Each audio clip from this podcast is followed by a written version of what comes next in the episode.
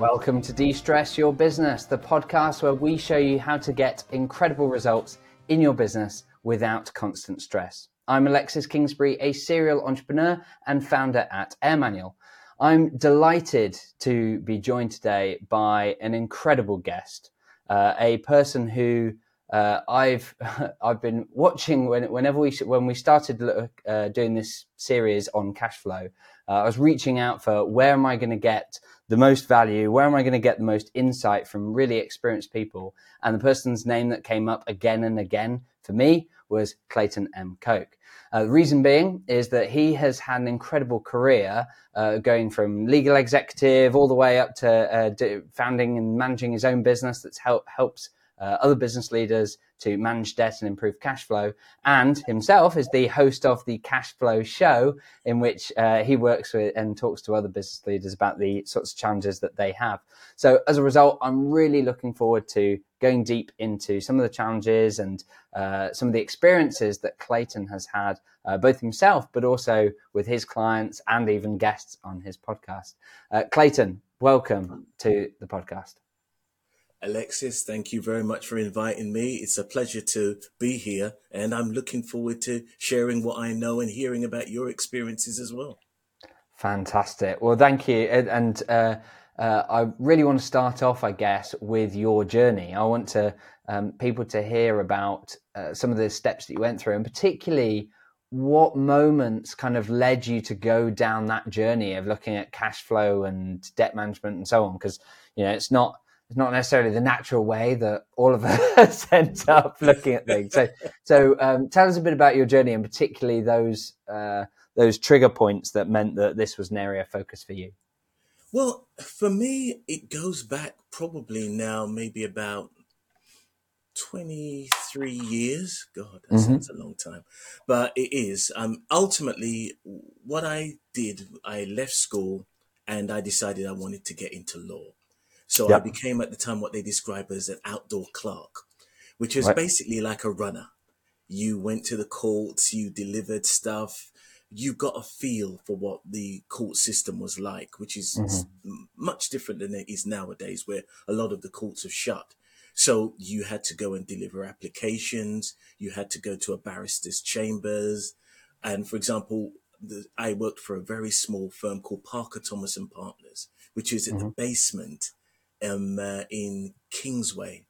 Uh, the front office, the front of it was in Kingsway. The back end of it was in Lincoln's Lincoln's Inn Fields. It backed onto there, and we were about ten doors up from the Queen's solicitors, Farrer and Co. Or um, I think they're probably King Charles's solicitors now, anyway. But it was in the centre of effectively where everything was as far as um, law was concerned, up the road from the Law Society and the Royal Courts of Justice. So I started there and after a while, I thought, you know, I've I'd always wanted to be involved in law. That was my thing. It was I'd watched all these TV programs, and I was really into it in a big way. And as a result of that, I then basically signed up as a, a, an outdoor clerk and did that for a little while, and decided I wanted to progress. And the next progression was as a legal executive. And legal executives have changed now because they effectively do exactly the same work as a solicitor and get exactly the same um, um, respect and recognition. But at that time, you were just underneath um, uh, the sort of level of what solicitors were. But obviously, there were a lot of people who had been legal execs who were incredibly well qualified, but they were also had the practical skills because a lot of people had gone to university and they've done a law degree or whatever, and obviously then the, done the legal practice course, but they didn't have the experience of getting hmm. shouted mm. at by the judge. No, and that that is character building. You know, mm. one of the things that would happen to you would be you would get up.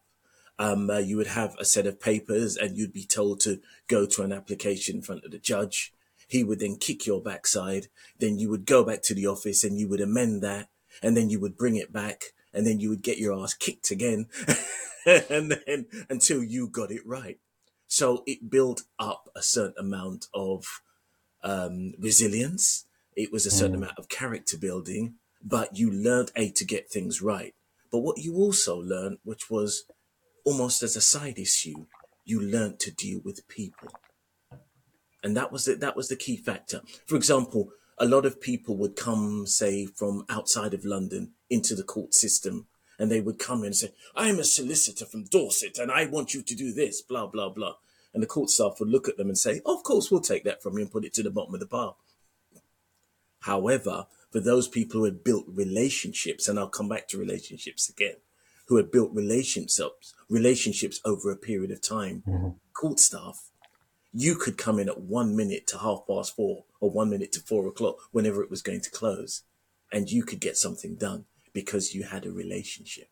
So that's how the legal side started. And I'd been doing that for some considerable time. And I then started to almost sort of fall out of love with it to a certain extent. I wanted to move away because I then moved on to local authority and I mm-hmm. was a local authority lawyer for quite a while. We did a lot of things to do with housing, uh, lots of tenancy disputes. Uh, I, at that time, I was working for the London Borough of Hackney, and there were lots of squatters in Hackney at that time, and a lot of, and I suppose it was a time when Hackney wasn't as gentrified as it is now. Mm-hmm. Um, it um, it's been become gentrified quite heavily over the last yeah. few years, and in doing so, the whole outlook changed. So apart from being a haven for squatters as it was now, it's now become so gentrified and so arty it's a completely different place. But then it was pretty rough, to say the least. Yeah. But I realized after a while that it was time to sort of leave there and do something different. At the back of my mind, I'd always wanted to do a business or be in business, but I didn't want yeah. to necessarily be in business as a lawyer, as a pure lawyer. That that didn't excite me. But I I'd always dreamed of being a commander, a, a leader of my own destiny. That's what I, I, I wanted to do. So in doing so, I then basically thought, right, I'm going to stop doing this stuff. I'm just going to stop being involved in law and I'm going to do something completely different. But there's a scene in The Godfather where, on, I think it's The Godfather episode three or version three, where um, uh, Michael Corleone says, every time I try to get away, they just pull me back in.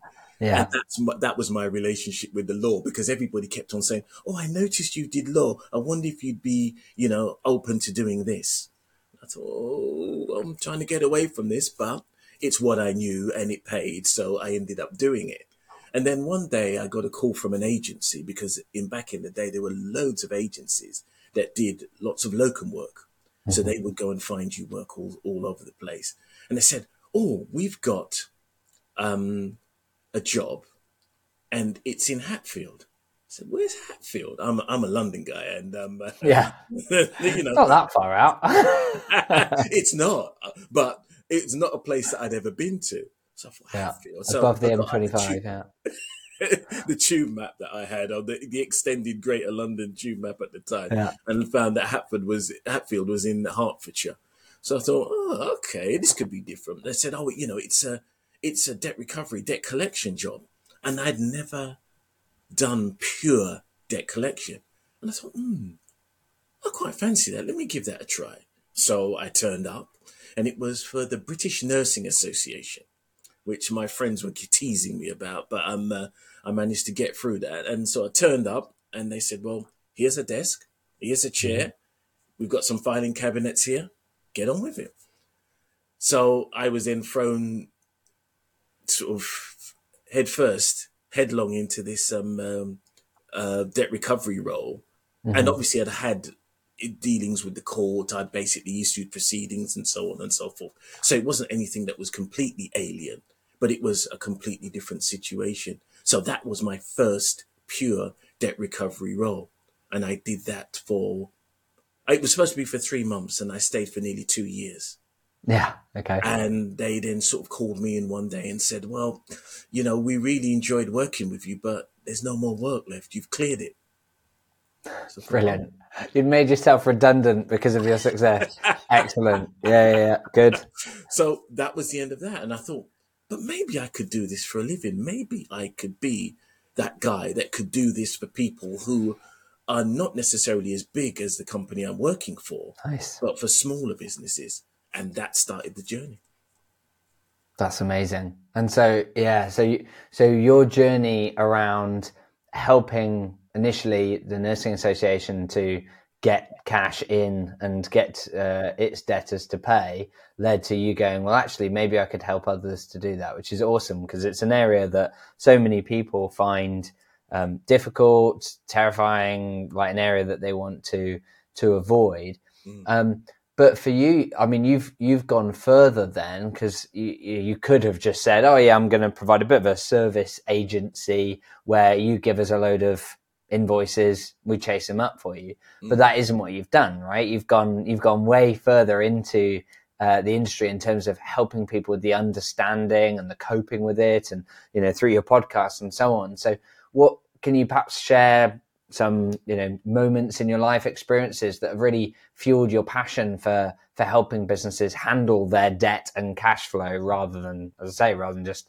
doing a bit of processing i think for me i realized very early on that debt recovery or late payments or whatever people want to describe it as has more to do with your mindset and your personal feeling when mm. i first started people would dive into the toilets as soon as I mentioned debt recovery. And you, there is still an incredible stigma about debt recovery and debt collection. It really is a thing that makes a lot of businesses feel very, very uncomfortable. But what I realized early on, I one of my first clients was a lady. Uh, when I started, I, I knew nothing about business at all whatsoever. I'd always worked for someone or mm-hmm. work for a local authority. So it wasn't about me necessarily generating profit. So my role really was to come in, do the job, get the job done, and I would be paid a salary. But what I realized was was that in doing so, I then had to not just recover money, but I had to change somebody's mindset. Mm. And the mindset is mo- what's most important because a lot of people their mindset is based on where they're from. So when I speak to Americans about debt recovery or late payments, their attitude is completely different. I did a job for you, buddy. You owe me money. You pay me. You know, there's a scene in Goodfellas. Sorry, I'll keep mentioning gangster movies. I am not a part-time gangster, I swear, but there is a great analogy to be. Or film critic. and where Ray, Ray Liotta says it in Goodfellas, you know, such and such and such, you pay me. Such and such and such, mm. you pay me. It doesn't matter what the circumstances are. And that's the American mentality. The British mentality is, oh, could you see your way clear to offering me some of that money that you you promised me, etc., etc. It's a different mentality. And one of the first jobs that I had when I started, it was really small. It was a lady. She was a cleaning lady, and she'd done some cleaning for a lady in Blackheath, which is in southeast London, at one of the posher ends of southeast London. And she'd done this job, and she'd obviously left her home and did the cleaning, but she wasn't getting paid.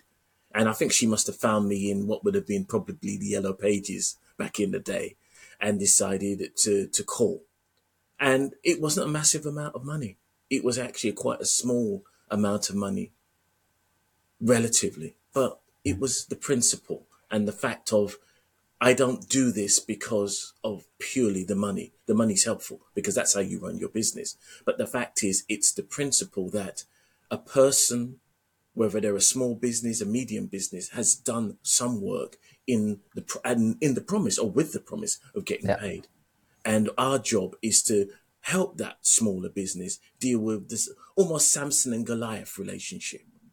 And it, th- that relationship, in terms of that lady who was a cleaner and who is effectively someone who um, was quite well to do, she just mm. wouldn't pay her. And I suppose that gets me going. So that gives me mm. something to get my teeth into. Because if somebody says, I don't have it and I can't pay it, that's one thing. But when somebody then belittles somebody and then says, well, I don't think that you're worthy of being paid, that to me is wrong.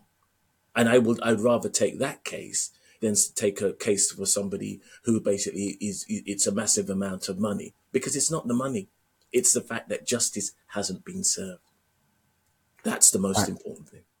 Love that. So, which which link, links beautifully back to where you started, right? In your in your legal role and uh, uh, yeah, upholding those values. That's awesome. And I mean, for you, um, working with those those individuals, those businesses, where, as you say, it's like the David and Goliath thing, where like it's the uh, the the underdog um, uh, wanting the money from the others. Um, what does that I mean, you've worked with so many clients in the space. Like, what does that feel like to them? You know, what's what kind of situation are you often helping people out of? Because generally, when people are looking for help around cash flow or debt recovery or whatever it is, rarely is it a case of, oh yeah, no, everything's fine. You know, I just I was just thinking it'd be good if we got this one invoice paid. It's annoying, slightly annoying to me. Like, that's not where they're at emotionally, is it? Like, what what paint us a picture of what it's actually like for a business leader who's in that space. It depends on the size, but normally you've got, say, maybe a medium business. Maybe they can be in a position where they are they have a bigger business and there's a thirty thousand pound invoice that's outstanding. That's for sort of, sort of media business. Okay. They're sitting there thinking to themselves, "This thirty thousand pounds is sitting on the ledger. It's not moving. It's not going anywhere." If there's more than one person involved in the business, other people are looking at that and saying, why isn't this being collected? Yeah. Where is this going? What, and that then adds pressure. And that's the start of it. If you take it to a smaller business, the invoice might be smaller. It might be five thousand pounds, but when an average mortgage is probably fifteen hundred uh, uh, um, uh, a month, a couple of those or two, two or three months, that's wiped out that invoice. But yeah. then you then get the pressure because you can't really talk to other people about because they don't seem to understand. You can talk to your partner and your partner might say, well, yes, dear, I see where you're coming from, but can't you just ask them for it? But it doesn't work that way because you've now built up a relationship. And the, mm. this is where relationships happen. Most people meet people through networking. Yep. Or some kind of networking, whether online or whatever the case may be. And so you that meet that person and then you then choose to start doing business with them. Mm. Most people don't understand the analogy between business and dating. It's incredibly similar, very, very similar, but people choose not to acknowledge it. If you go on to, say, Tinder, I don't know whether you swipe left or right. I'm out of the, that game, so I don't know what you do. But if you pick a person who is completely unknown to you, and then you then meet that person and have a physical relationship with them, you don't know really what you're going to get or what you're being involved in. Most people who have business relationships with people are with people they know nothing about. So that leaves them open to that mm. situation where that person may or may not pay. Now, what the thing is, apart from the not being paid, it's the embarrassment. Men and women deal with debt recovery completely different. Women are more likely to say, hi, Clayton, can you look at this for me? Because this isn't right or I'm not being paid. Whereas men still have a bit of the ego about them and they think, oh, you know, I, I know I'm in problem and I know I'm in a problematic situation. I know I'm in difficulty, but I don't want to do anything about it. So that then piles on the stress.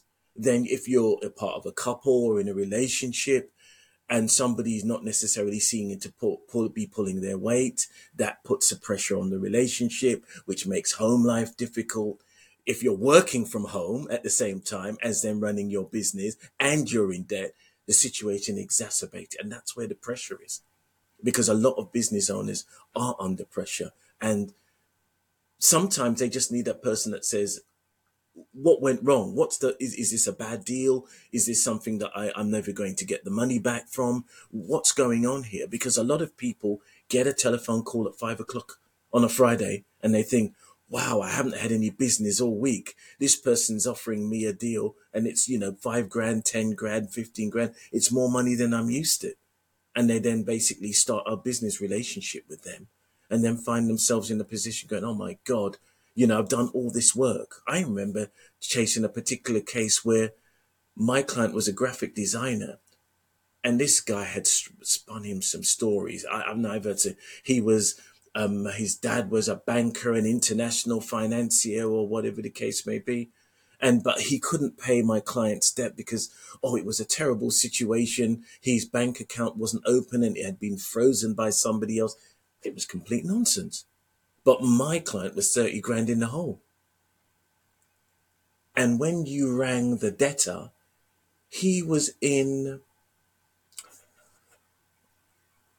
oh god he, he, he was on some tropical island, basically. That's where. Oh, really? remember which, which one he was on, but he had no intention of paying my client yeah. whatsoever. But my client had extended too much credit.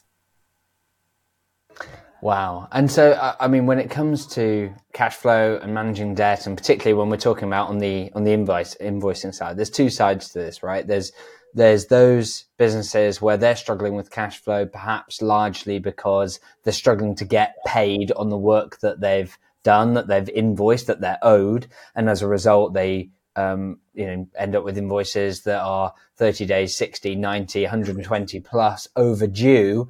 And as a result, that is a nightmare for, for cash. Uh, management and and for uh, having cash uh, in the business, and then of course there's businesses that might be listening to this where maybe they've done a bit more cash management and so that it's less about pulling money in, but maybe they're in a position where they, for various reasons, uh, you know, tricky situations in the market or uh, their own mistakes, whatever it is, that they're in a situation where they're in debt and that they, um, that they owe people. So, you know, and that, as you say, that pressure can build up really heavily uh, either because you haven't got cash because you uh, are struggling to get it in, or you haven't got cash because you owe too many people, and so on.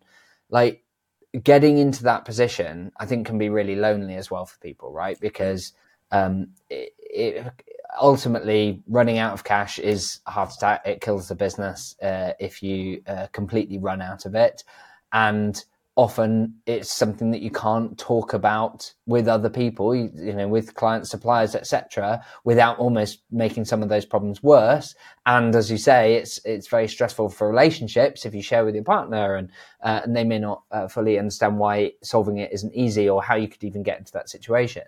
So help help us see the way out of these problems whether it's a business leader who you know has got a situation where they've got too much that is owed to them or a business leader that's uh, got too much debt. And it, of course the answer it might be both because it might be that they've struggled to get money in and therefore they're struggling to pay. What does that that look like? I know that um, you know from uh, your podcast and, and from uh, content that you put out, you talk about uh, things like toxic debt and so on. Like, help us understand. Perhaps use a real life example. Let's take us through going from being in real trouble um, and how that can be transformed. Where what's the starting point uh, for for someone in that situation? The starting point is sitting down with a large cup of coffee or a large cup of tea yeah. and opening all the envelopes that you haven't opened. Wow that on its own, I can imagine for many people is incredibly painful. I know I, I know of one particular business owner um, who uh, I've interviewed on this podcast, who I know that he developed a phobia of uh, I think brown envelopes, yes, uh, because they tended to contain invoices and uh, requests for payment uh, that he uh, was unable to pay. And so the first suggestion that you're making is open them all up hope you need to brew the strongest coffee you can find, the strongest cup of tea. You need to brew some builder's tea if you're a tea, yeah. a tea drinker, and you need to sit down and open up those things. It will be painful. Mm-hmm. It will be hell. But once you've got it all out there, all of, they're all open, all the debts are there, and you then basically sit down and calculate exactly how much you owe as a debtor, let's say. Yep that's your first step to acknowledgement. Mm. I used to hang around with a guy who was um, a chap who dealt in consumer debt or, or, or, or, or individual debt. And he always used to say it was before he became a debt counselor, he was a drug and alcohol counselor. And one of the things in terms of drug and alcohol counseling is that you have to acknowledge that you've got a problem. Yeah, love that Most people don't acknowledge that they've got. Sometimes you've got to sit down and just do the maths.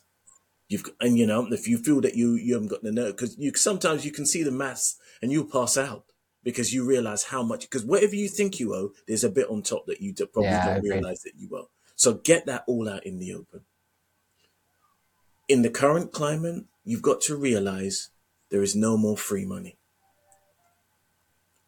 Second thing, no more free. There is nobody's going to give you 0% interest rates, 1% interest rates No, to, to come and save you. That was 10 years ago.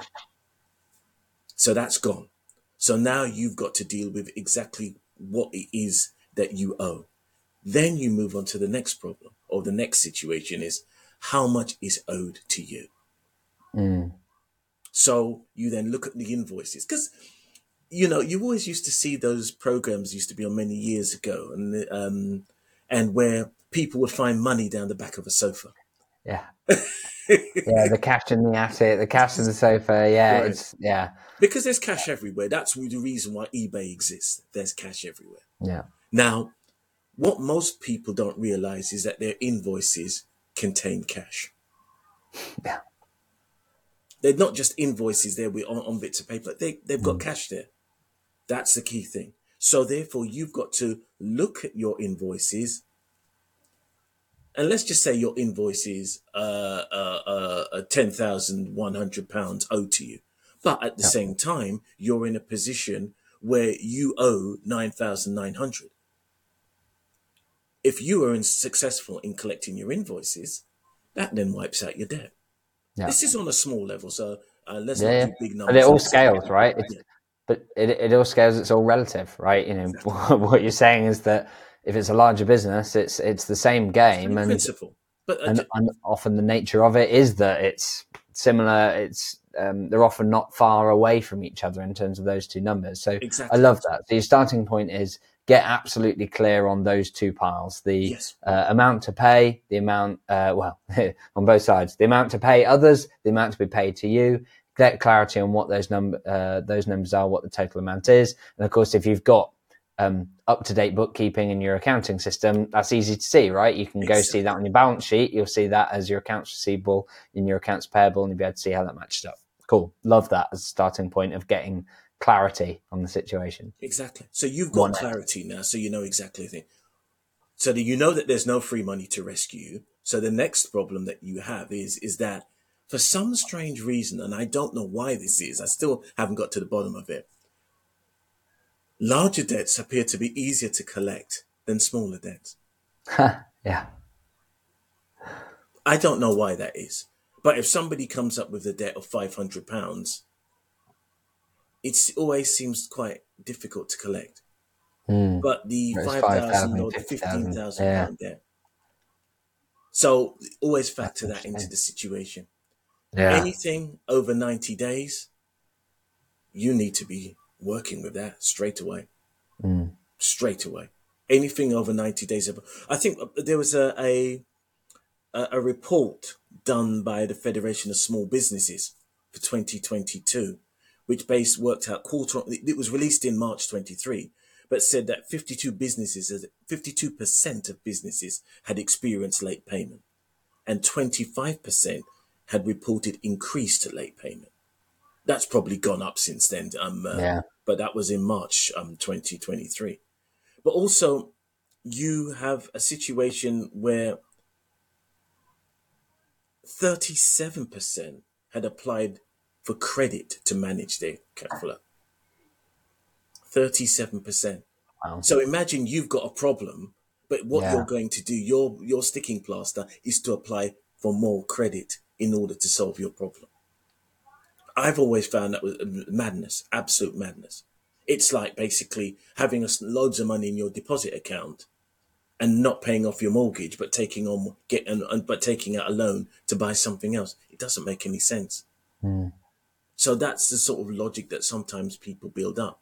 But 90 days is a very, very important figure. If somebody hasn't paid you in 90 days, it is a problem. End of story. Simple as that. So once you've dealt with that, you've looked at how much you owe, you've re- realized that you're not going to, to get any loans, you've realized that anything above 90 days is a major problem and you need to act on it. You then need to then define or di- divide your three piles. Yeah. You've got your late payers, your slow payers, and your late and slow payers. yeah. so that's three. So I'm a good business pays, which is a website which monitors bigger businesses that ch- tend not to pay.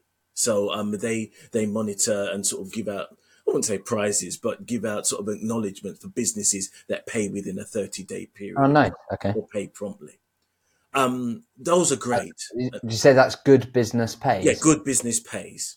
Nice. Cool. So that's a website where you can actually go. I guess particularly if you happen to work with large businesses, yes, so that you can get a sense of, yeah, so you can get a sense of if they if you suddenly do a six figure contract with them, whether you're then going to have a nightmare for the next year or not. Yeah.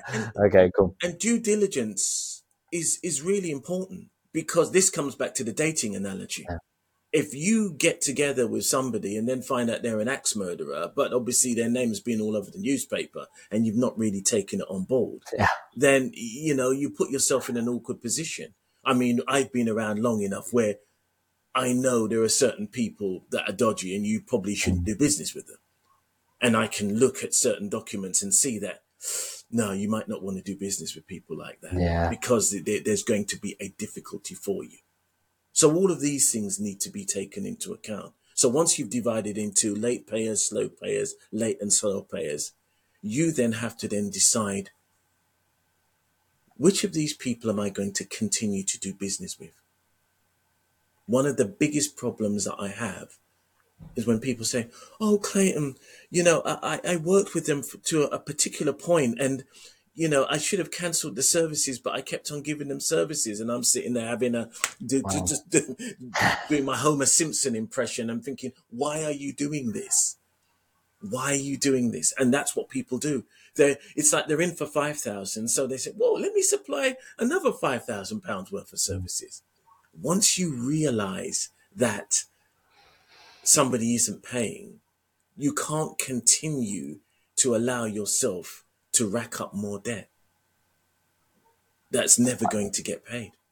I love that because that it, it's almost um, it almost goes further on a concept which I've seen for you know uh, uh, picking your clients and fi- firing your clients. Yeah, oh yes, we're going to get onto that. yeah, it, but it's like often I've seen that in the realm of um, you know painful clients to work with you know the ones that are high maintenance um, they don't want to spend very much with you and you know it's the 20% of clients that cause 80% of your problem and actually you know don't give you the profit and whatever. And so i've seen that before in in that context. But the way that you've just introduced it as um, actually it relates to cash flow too is really interesting because of course when we're looking at uh, essentially firing a client you know letting go of a client that you're saying let's say they're worth maybe they're a big client maybe it's oh but that client's worth six figures to me it's 100000 pounds worth of business per year. And we might argue oh but if they take up uh, nine times the effort of any other client actually yes it's 100000 pounds but that's opportunity cost. You you could be able to get another client worth 100000 pounds that would be a tenth of the effort and then you could have 10 of those clients and that would be worth a million and what's interesting is essentially you're saying the same, but for cash. It's almost like opportunity cost of having done a hundred thousand pounds worth of business for them and yet not getting that cash back into your business to help you survive, to help you grow means that you're, and, and yet because you're serving them, you're not able to serve someone else. It's really, really interesting that through that lens, you can decide that, yeah, you know what? We don't work with slow play, uh, slow payers. It's uh, in fact, if anything, in the current market, we might value that more than the ones that are low maintenance. Right? We might say, actually, I prefer a client who's a bit higher maintenance but pays fast versus a client that's low maintenance but pays slow, and that's um, that's really interesting. Okay, so we've uh, we've acknowledged the problem. We've got clarity. We've sorted it into to boxes. We've understood that yes, we need to to deal with this, and we've decided that there are going to be some clients that we're not going to work with anymore uh, at all because they're just it, yeah it's too bad. And then of course we're going to have some clients where actually they just need chasing because for a lot of businesses they're not even doing the chasing right to to properly get these invoices in. It's one of the reasons um, mentioned in the green room like we we wrote this guide for business leaders on how to improve your cash flow by having processes. And it strikes me that a lot of the things that we're talking about are made so much easier when you've got a process in place that means that you're catching these invoices at 90 days and that you're or well before uh, and and that you're going through that process to make sure that this stuff doesn't build up right? And um, I'll make sure that share the link in the show notes but um, for speed it's at airmanual.link forward slash cash flow forward slash ebook um, for people to like check out that. But it strikes me that you need that process in place but how do you make sure that you're doing the right things because because for a lot of people they'll say okay you've clayton says i need to fire this client and i need to chase these invoices and starting with the big ones because they're actually easier to chase. But how? Like i haven't got the experience that clayton's got. Clayton's worked with debt recovery he's worked in the courts. Like how do i actually approach this next? The thing is if you're a business owner it might not necessarily be prudent for you to do that Nice. Because can you literally spend a day phoning 10, 20 people who never pick up? Mm-hmm. That's the question. The fact Yeah. is, is that a lot of people say, "Oh, you know, I I don't want to pay for debt recovery. I don't want to pay to chase late payments."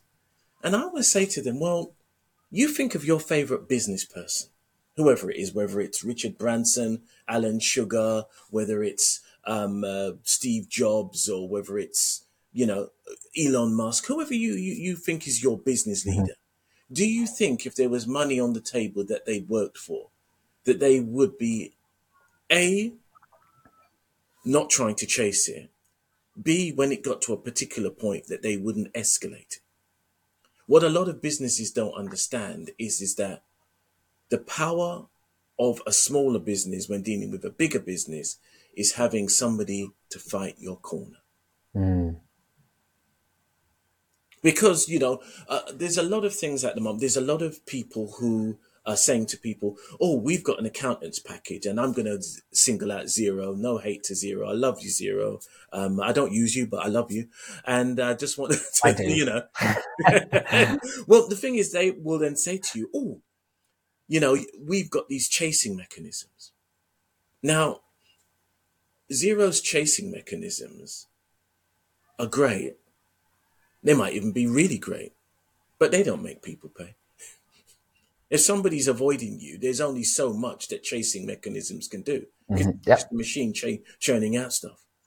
And if it's somebody who's who is a, a- genuine person, an honest person, who effectively says, "Oh my God, I didn't even realize I'd just gone on holiday. I'm, I've come back from a cruise, and now I- I've got this debt, and oh, I didn't realize. I'm really sorry." And those are the people that send you payment. Those are good people. They just basically have inadvertently forgotten. They've still got their straw donkey and their bolero hat on, and you know, so they, they- you know, the sombrero hat on. They, they, they, they've completely forgotten.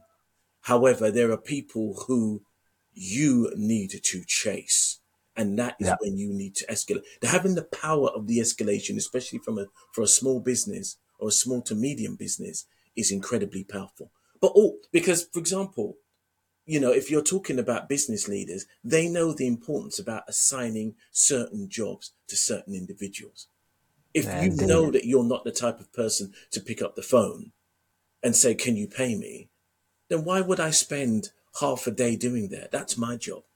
My job is to sit there and say, Right, which which which of the ways or the, the stuff in my armory or my arsenal am I going to use in order to catch this person? Because it literally sometimes is a cat and mouse game. Are two ways about it. So I would then say to that person, there is something that you can do for yourself. And I've got a list of things. And when you're ready for those, I'm, I'm, I'm happy to share those with you. But there are a list of things that you can do to make your life easier. And, uh, you know, some of those things, you know, will be, for example, if you do good work and you provide good quality services, it's harder for somebody not to pay you. So Yeah. if somebody comes and tiles your kitchen and they do a really good job, and your partner says, "Whoa, that's a that's a fantastic this this this floor looks amazing." You're less likely to say, "Oh, I'm not going to pay him because it looks amazing." Yeah, yeah. Whereas any flaws, cracks, etc., are likely to result in, "Wait, well, we're not paying until this is resolved," or "I'm just generally not very happy," and so you get the big delays to payment. Correct. Those are little things. If you can get money up front, for example, that's great mm. because people are used to paying up front now. They didn't used to be paying up front back in the day. I come from an era where at the end of the day it was um, 28 days delivery.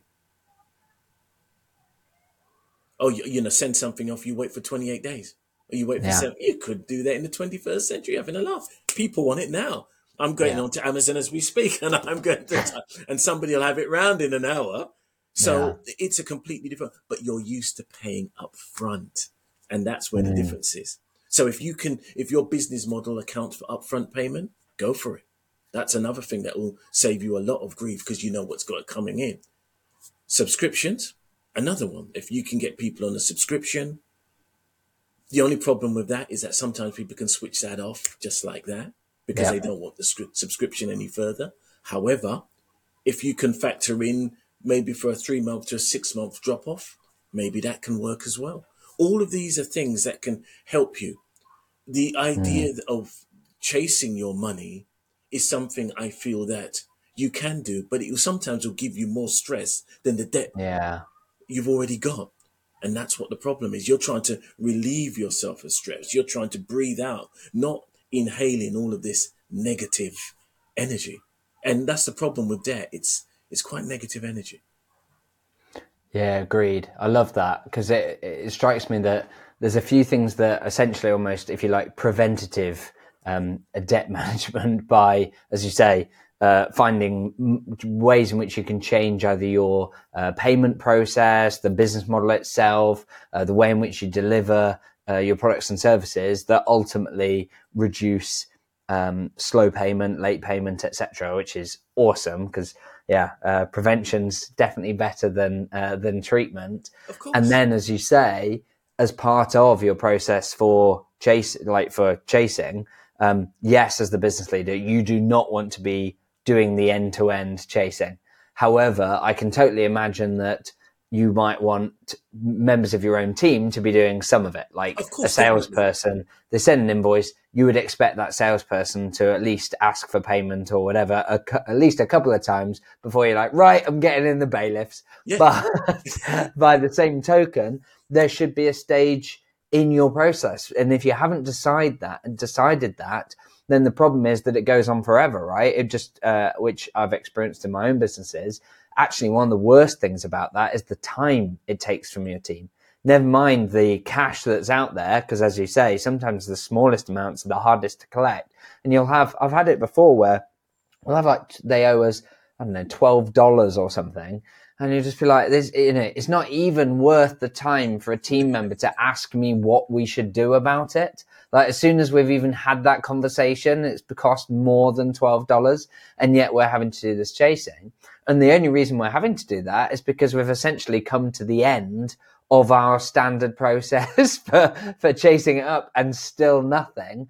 And of course, we're not hearing back and whatever. And I, I love your point around actually there needs to be somewhere where there's an escalation and that it does get out off your plate, off the plate for the leader, off the plate for the team.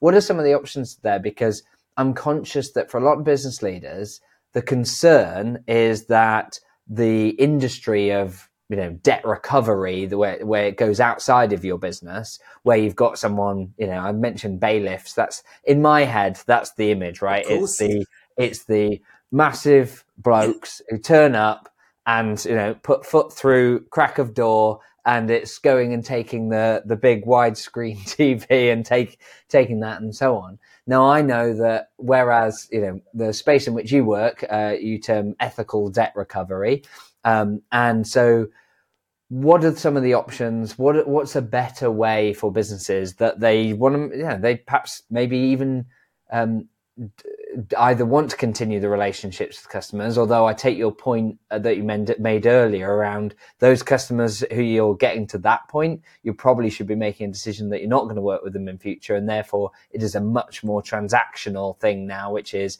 I now just need the money. Like I'm not going to work with them anymore, but I now just need the money. But for a lot of business leaders, they'll be worried about what that feels like, the the message that they're putting out there, both real in terms of um, how they're seen, um, but also a sort of almost karmic of, of like, of you know, what does this feel like? So, what would you say in terms of their options? How should it work in today's, you know, modern world? The difficulty that most people have is that there is an image about collecting money. Mm. Wherever you are in the world, there's a, a negative image attached to the collection of money. Now, I always work on the principle that there's been a misunderstanding. Yeah. So I don't necessarily accuse my um, uh, the debtor or the person that I'm pursuing, and I don't necessarily take the approach that that person is in the wrong. Sometimes my client's in the wrong. Sometimes I've had to go back to my client and said, "Well, you told me that he hasn't paid because you were supposed to supply him a million widgets." And they'll say, yeah. And I said, but he has only got 900,000 widgets. He's a 100,000 widgets short. Now, this gentleman who's the, the person who's only got 900,000 widgets, he's effectively saying, as far as he's concerned, he would pay if he gets 100,000 widgets. Now, I'm the type of proactive um, person in the space that will say, give me 100,000 widgets and I'll take it down there yeah. for you to transfer the money. So that's the pro. But it, it, it comes across as almost like a joke, but you end up in a situation where I've ended up on a few occasions where the debtor has basically said, could you come and work for me? Yeah. So you can't really get much better recommendation than no, that. indeed. So, yeah, if the debtor's having that experience, then that's pretty exactly. Positive, so you, it's about diplomacy it's about diplomacy and there's certain ways that you can do certain things that allow your client mm. to retain that relationship should they choose it and i always ask clients do you want to retain the relationship because that's always my problem. it's never about bad feeling because this is all about business and the problem with business is is that you look at linkedin everybody is three degrees of separation away yeah. from each other. so everybody technically can know everybody. There are certain things I won't put on LinkedIn because there are only three Clayton Cokes on LinkedIn. Literally, there are only three of them. So therefore, yeah. as I said, it, it makes it much easier to ruin your reputation. When I work for my clients and when our business works for our clients, it's everything is about retaining their reputation. I am their representative. So I have to act in a particular way. I have to approach things in a particular way. My clients uh, are not gangsters. They are, you know, decent, upstanding people who have good careers, good professions. And I want to represent that. And that's my job. So a lot of people, and this has happened ever since I started the business, it's always been about, oh, is this going to ruin my business? Mm. No, it will actually save your business because if you don't try to recover outstanding monies because you're afraid of looking bad, I've never seen that in anybody's playbook who's ever been successful. Can you imagine Alan Sugar feeling bad about recovering money? No, no, I can't. He'll say, listen, mate, you owe me money. you lost me money. That would be Alan Sugar. And sorry, sorry, Lord Sugar. At the end of the day, just oh yeah, he, def- he, definitely watches the show. So apart, you'll never know because you can never tell. But it's it's entirely possible, actually. Yeah, entirely possible because that's what he would say. You owe me money, but yeah. he wouldn't do it in such a way. He's he's got lawyers for that. He's mm. got people who will chase that for him. Maybe back in the day when he first started, in the days of Amstrad, he'd ring up suppliers and say, now what's the problem here then? But that's the way that you need to do it. I think it's important for business owners not to be afraid to recover outstanding debt. But the person that you choose, ensure that your values and their values align. Nice. Yeah, I love that. I think that's so important, and uh, and I think, as you say, there is now there are now um, other opportu- uh, other options when it comes to debt recovery that mean that it, it, it is more um, uh, gently done or uh, tactfully done or, or whatever, which I think is is great. Um, one of the concerns or um, beliefs that business leaders might have is, well, you know, the the problem is not that we've just not delivered or they you know they haven't um, uh, or they haven't got our details to pay or whatever. The issue is that they don't even respond. It's like it's like they've just disappeared. How can debt recovery even work and get us that money if the person won't even pick up the phone, answer an email, etc. Um, how does that, in in your experience, is that a um, uh, real concern in the in the sense of uh, is that how it plays out? How do you make sure that you can even con- like get through to people? And of course, um, but this will lead for useful tips of how to actually speak. You know, get hold of a customer who is just going quiet, perhaps even earlier in the process. So, like, how do you go about actually getting people to respond? There's a saying back to interpersonal relationships: how it starts is how it ends. Okay. Now, what happens with most people in business, they don't really know much about the person that they're with. They may have a number, mm-hmm. they may have an address, but they don't have a lot of details about people because they don't know those people. They know their public face, they don't know them as an individual. And I always say when you're doing business with people, I often get emails where people say, Oh, hi, Clayton, blah, blah. I saw you on LinkedIn. Well, if you saw me on LinkedIn, why didn't you approach me on LinkedIn? Why are you sending me an email to my business email address? And actually, I won't respond to that email. I'll go back into LinkedIn and I will contact that person and wait for them to respond to me on LinkedIn. I won't entertain anybody that comes to me direct to my inbox because I want to see who you're connected to, who's your relationship with, who do you know that I know that you know, etc a lot of people are dealing with people that will not be able to be found. They will just literally disappear.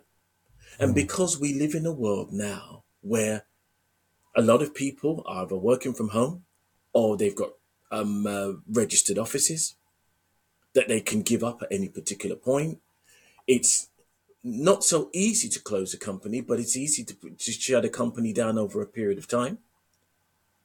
You've also got people who they set up a website, they stop paying for the website, then they just completely disappear. So then mm. it's our job to then basically spend X amount of time finding the person in order to then ultimately dispense any kind of late payment or debt recovery action. So having, you know, back to the Godfather again, um, version one, you know, keep your friends, keep your. I love it. Close, but... I love it in the context of what you do as well with debt recovery. It's like, yeah, we're talking about ethical debt recovery. We're talking about you know cha- changing the the mindset around it and using it. It's like, and now we're three for three on references to gangster films, and two of them are Godfather. No, love it. Go Clayton. but it says keep your friends close, but your enemies closer.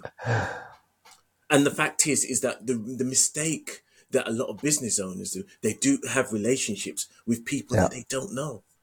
So there's mm-hmm. no, there's no attachment. If somebody's done business with you and they treat you if, effectively as just a person that they've done business with, there's no emotional attachment. So there's no desire that they're going to bump into you, you know, at the golf club or yeah. or the football match or whatever, and then feel a little bit bad about not paying you. And unfortunately, humans need that kind of guilt stroke shame factor. Because once upon a time, X amount of years, it was terrible to be a bankrupt. You'd hang your head in shame. You'd be a person that would be, you know, hiding in corners just because you were bankrupt. No, it's mm. like, oh, I've had two bankruptcies, I've done this, but I've come back. but how many businesses crashed as a result of those bankruptcies? Yeah. So as a result, the key then is doing your research, like looking at understanding where they are, and um, yeah, and as a result, finding other ways to reach them. I guess you know, of course, because that's all you've job. got Our- is an email address. That's and they, you're getting their responses. You're going to have to try other methods. If all you've of got is a phone number, you're going to you're going to have to find through different methods. As you say, it sounds like social media can be a really effective way uh, of doing that, course. and other ways in which you can um, you can find them and and as I, I suppose get messages in front of them that make them feel similar to if they were passing you at the golf club, so that they feel like ah yeah you know what it'll be easier if I just pay this because otherwise this becomes a problem. But of course, but remember one thing: unless you have some escalation in place, you need that card up your sleeve because unless you have that, you don't have any shock value. No. You don't have any shock value. That's the whole point. A lot of people don't seem to understand. They a lot of people would recover their money if they understood that they need to give something in order to get something. Mm. And for the most part, they don't necessarily understand that for the most part, you don't always end up paying a massive amount of money. But there are some people whose attitude is, I don't want to have to pay 10 or 15 or 20% of money that I've already, you know, I've, I've already, I'm already owed. And I get that. I understand that logic. But the problem is at the moment, you have nothing. Hmm. Yeah, powerful. And so when when you can turn that round, I guess I guess it becomes life changing for the business because Totally. what, when they're able to collect what they're owed and do so either through internal processes or pa- stages of the process where it's out to escalation and it goes through that, presumably it's you're seeing clients that go from under pressure and really struggling and it damaging relationships to having relatively good positions in cash? Like what's what's can you give an example of like the biggest swing of gone from x to y? Like because it because the, the risk is that it kind of feels like oh this feels like you know small marginal gains. Like okay well maybe 5% of my um, payments are getting to a point of escalation and then of those maybe only half can be collected and da da da. What's the reality of of impact that, that I think most people are carrying about 10% and upwards of debt easily. right. Some you know there's some people who are extreme but you know you know, a, lot, a lot of people factor in because don't get me wrong people can use things like factoring or mm-hmm. credit invoicing and stuff like that but i always say unless you're trying to grow your business for a specific purpose and i have to use street analogy again don't get high on your own supply because people are so used to getting credit. I remember meeting a chap once at an event, and he was like, "Yeah, I don't need you." I said, "Sorry, you know, I, I don't need you because guess what? I I get all my invoices paid as soon as they come out because you know I've got a factoring company and they take ten percent." ah, okay yeah. And I said, "Well, yeah, but you're like a grown-up man riding a bicycle with stabilizers on." yeah and paying for it Exactly. The fact is, if he said, I'm doing this for a year or, you know, factoring an hmm. invoice discounting, especially if you've got big clients, if your client is Ernst & Young or KPMG and you want to factor your invoices, for the most part, you're going to get your money at some point. If your client's Tesco, for the most part, you're going to get your money. If your client's Aldi, you're going to get your yeah you're just throwing money away through having the the factoring Because a lot of businesses don't factor in the idea that they may be waiting. Your terms of business may be 30 days. But Tesco's doesn't pay anybody in 30 days, not that I remembered from the last time I Yeah. looked at their credit report. That may have all changed, so Yeah. people can shoot me down in flames. But the reality of it is, no, the ultimate thing is, is that these guys don't pay people in, uh, within 30, especially if you're under a certain limit. I think if you're under a thousand pounds, at one point Tesco didn't pay you in 30 days. yeah So if you had a seven hundred pounds um, invoice with them, thirty days you weren't seeing that. Yeah. Wow. Well, there's uh, unfortunately we're we're up on time, but this has been uh, awesome. Like um, Clayton, where can people learn more about you, your work, and of course the uh, cash flow show? Fair enough. That's thank you very much for the opportunity. Uh, as Clayton Coke, they can find me on LinkedIn under the name Clayton M Coke. I think it's followed by FRSA, Fellow of the Royal Society it of. Arts. Um, they can also find me on the website, which is PRMS Ltd, Papa Romeo Mike Sierra Lima Tango Delta.co.uk. They can also find us on the podcast, which is the Cash Flow Show. Um, and they'll see a picture of me wearing a shirt similar to this that they'll be able to um, uh, recognize, and where we talk about things very similar to what Alexis is talking about here. Fantastic. Well, thank you so much, Clayton. Like I, I knew that we'd be able to get some absolute gems from you in terms of cash flow and debt management, but particularly the way in which you've broken down some of the the pieces around debt recovery, um, making it feel like something that should be a, a, must as part of people's business processes rather than a, um, a port of last resort. I think is is really crucial, and I think as as you kind of teed up early on the um, the issue is one of mindset as a as a starting point, uh, and you and you've also given us a series of steps to go through uh, to really challenge it. So thank you so much for You're for welcome. sharing your insights today. You're welcome. Most definitely, it's it's been a pleasure to be here, and I hope that um, your audience gets some sort of focus and clarity from the things that I've suggested. It's by no means definitive, but it's a lot of it is quite practical. Yeah, no, I love that. No, that's fantastic. And I hope, as you say, like for our listeners here, I hope this conversation has kind of shed light on some of the, um, both the emotional toll and the stress that can be associated with it. But I think a lot of that is a bit of a given.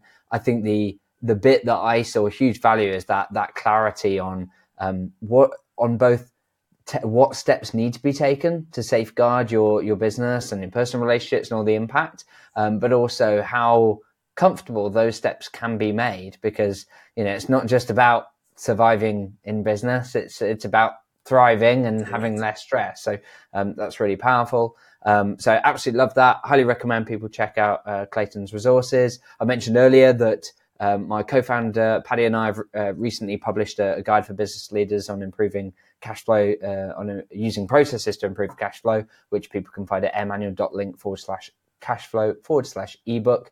Uh, and uh, you can get that as a free guide. Please do share it with anyone that you think uh, might uh, get value. Uh, Clayton, I'll be uh, I'd love your feedback on it as well. I'm sure that we've missed some pieces around how we make sure that debt recovery is part of cash collection. So that'd be something for us to revisit.